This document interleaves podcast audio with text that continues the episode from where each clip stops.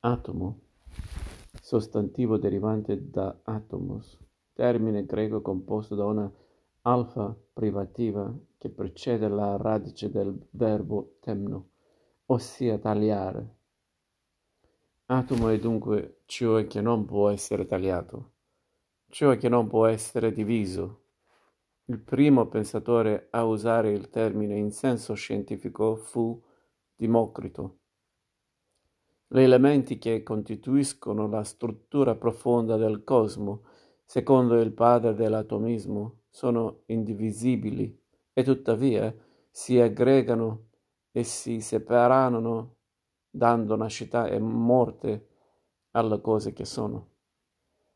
Una visione materialista, dunque, particolarmente apprezzata dai Piccolo e dai suoi seguaci. Platone, invece, nato una trentina di anni dopo Democrito, disprezzò a tal punto quella teoria che decise di non usare mai il nome di Democrito nei suoi scritti e di bandire i numerosi testi del suo nemico. Tuttavia, anche Platone diede grande importanza a ciò che non può essere ulteriormente divisibile, non però per parlare degli elementi ultimi che formano la materia del cosmo, bensì degli individui. A dare completezza alla storia dell'atomo nell'antichità fu però Aristotele. L'individuo è uno per numero e se non può essere diviso, può invece e deve far partire di insiemi più grandi. Da un punto di vista logico, l'individuo Socrate fa parte della specie umana da un punto di vista etico e politico fa parte di una comunità.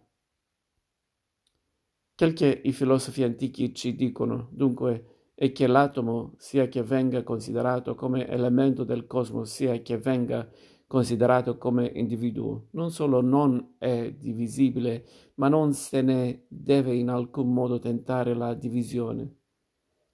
Un atomo che venga scisso sarebbe un controsenso è una follia, mentre un individuo mutilato cesserebbe di esistere.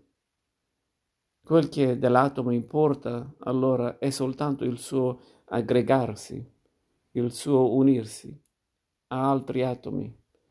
Solo formando insiemi più ampi l'atomo acquista la vitalità che gli è propria. Solo unendosi gli atomi individuali generano la comunità che può dare a essi realizzazione.